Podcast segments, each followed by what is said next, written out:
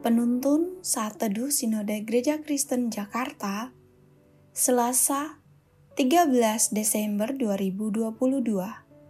Judul Renungan, Tidak Pernah Sendiri. Nats Alkitab terambil di dalam kitab Yohanes pasal 14 ayat 27.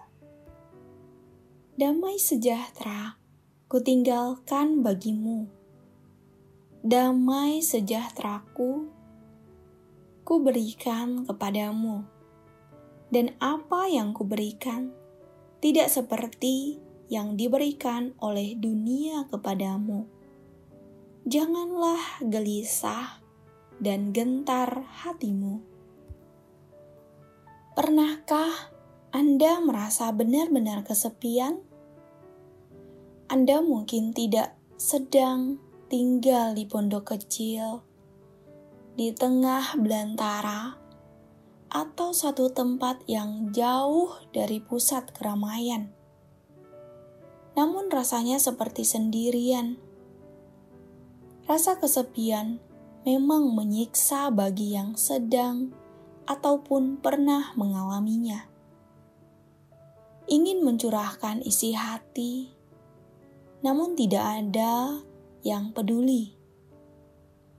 Butuh pertolongan, tetapi tidak seorang pun memahami maksud hati dan kebutuhan kita yang sesungguhnya. Kita seolah ditinggal sendirian.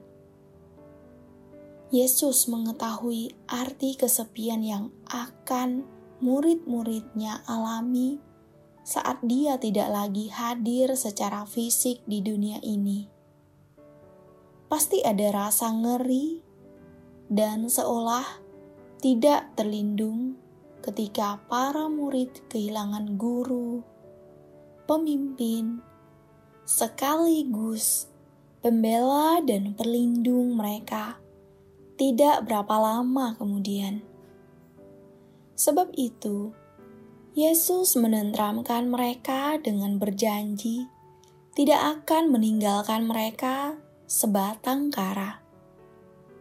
Dalam bagian yang lain, ia berkata akan menyertai sampai akhir zaman.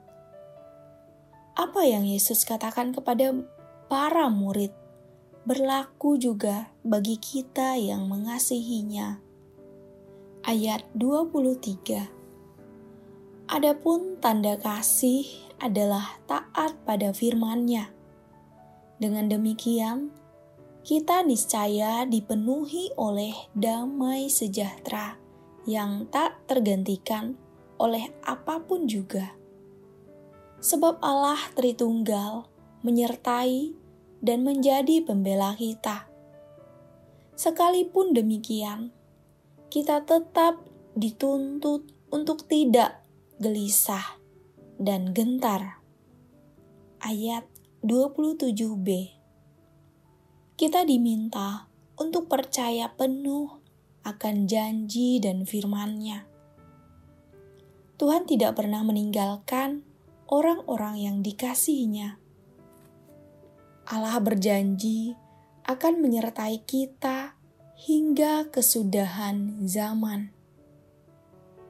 Tak kala kesepian melanda, ingatlah senantiasa Tuhan ada bersamamu. Amin. Terima kasih, Tuhan Yesus memberkati.